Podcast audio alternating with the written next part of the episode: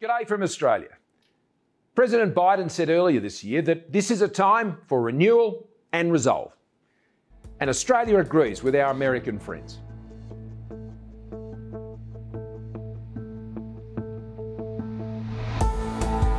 From the Development Intelligence Lab, I'm Bridie Rice, and this is The Readout. Each quarter at the lab, we take one gnarly issue and gather together the best of the best from the region, government, and academia. We dive deep to unpack the challenge and develop options for the future.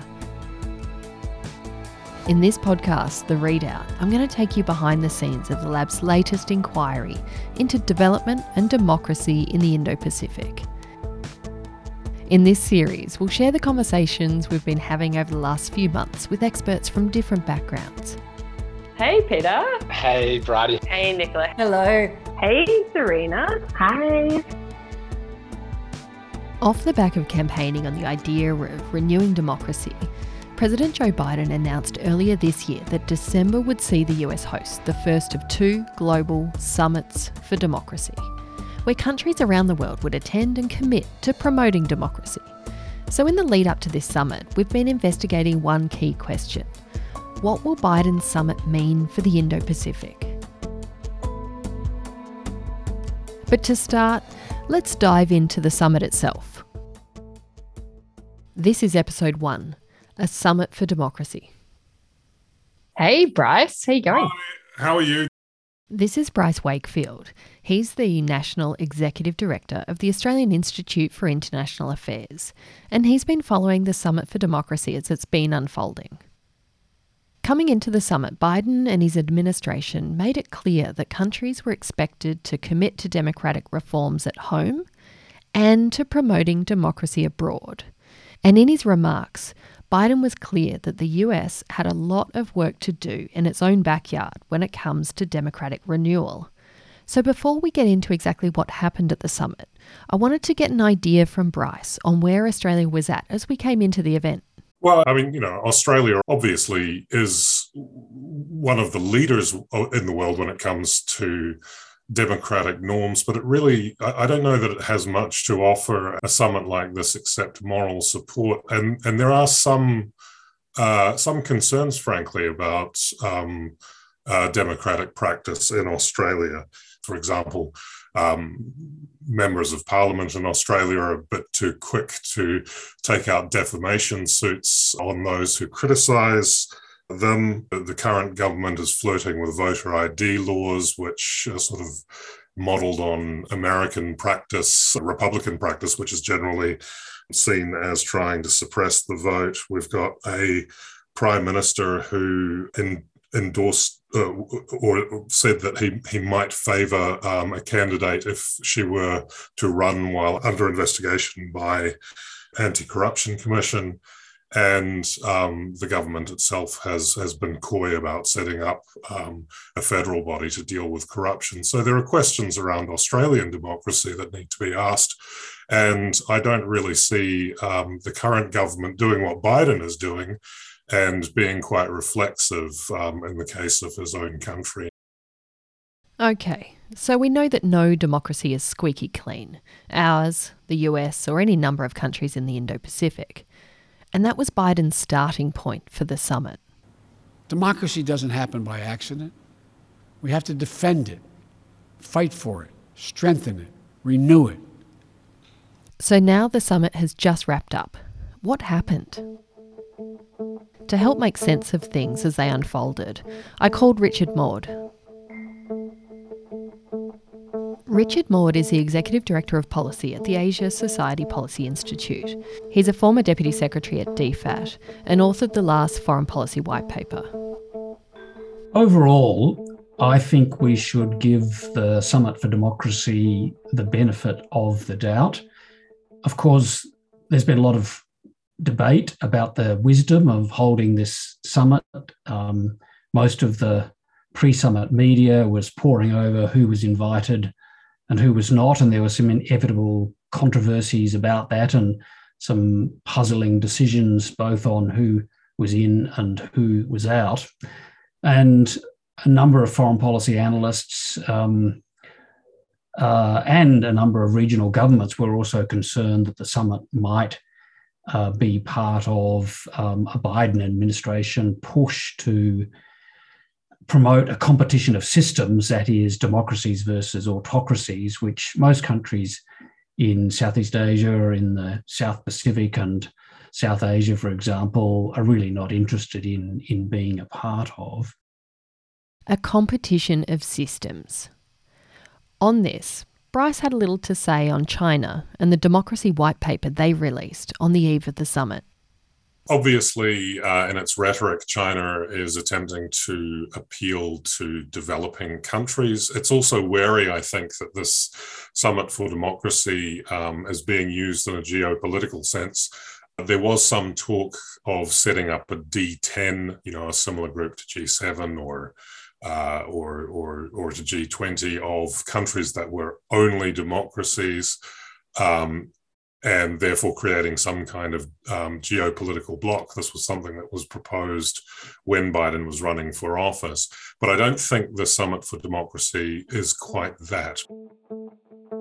Now, I'm going to take you back to my conversation with Richard, who described what President Biden had to say at the summit democracies have to prove that they can solve the big problems of the day. And he talked about democracies and shaping the rules of the road to govern the 21st century. But I think that in the end, actually, we saw much more weight put on the idea of democracies getting behind and investing in a series of practical initiatives to support the institutions, the rules, and the norms that uphold basic human rights, core freedoms, you know, the essence of human dignity, just systems, and the like.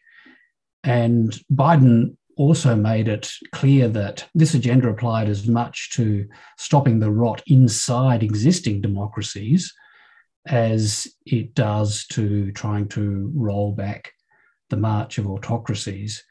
The administration has put its money where its mouth is to some extent, not lavishly funded, but it's set down a series of initiatives uh, in areas like the fight against corruption, in supporting uh, reform elements in societies, in trying to support free media and the like.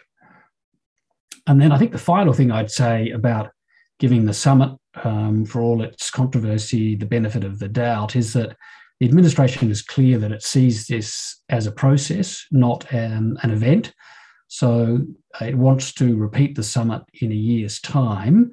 It wants and has asked for um, other the other participants in the summit to make similar commitments to the one it's made, similar practical commitments, to put more effort, more resources into supporting the things that uh, you might say are the basic building blocks of free and just societies without particularly promoting democracy itself. And so we'll see we'll see in a year's time really just how successful that effort has been. Richard and I then dived into the announcements coming out of the summit. The US, unsurprisingly, announced millions of dollars on democracy support, a lot of it coming through USAID into the region. The EU has come out with over a billion euro in commitments for similar activities. But at the time of us chatting, I hadn't seen any announcements from Australia or even much media coverage of our Prime Minister's speech at the summit. I checked in to see if Richard knew of anything that I'd missed. Well, at the time of this recording, Bridie, we hadn't seen any. Now, that doesn't mean they hadn't been made, so it's not yet clear. I would say that in recent years, there's been a partial retreat by Australia from this space in our part of the Indo Pacific, particularly in Southeast Asia, to some extent in the South Pacific. Um, and there are a combination of factors involved. One of them is budget cuts uh, to the aid program. Another is more hostile environments, especially in Southeast Asia, against what is perceived as interference or external intervention in the affairs of regional countries.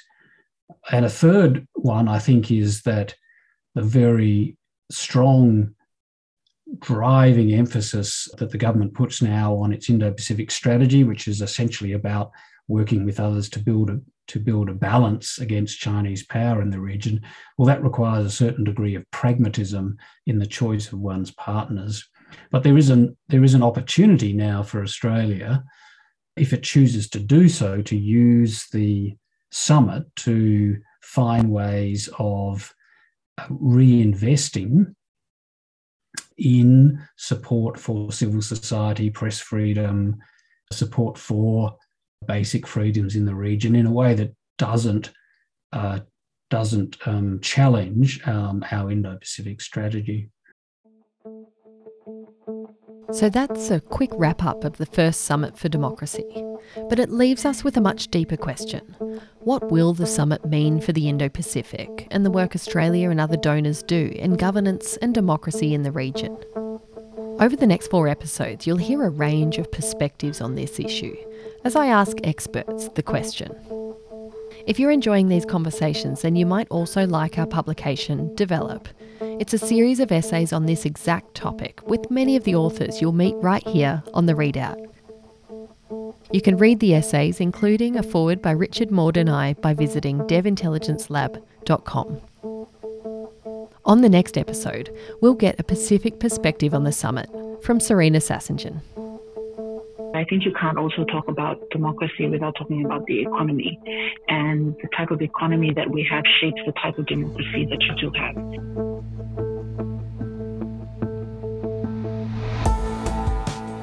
The Readout is brought to you by the Development Intelligence Lab.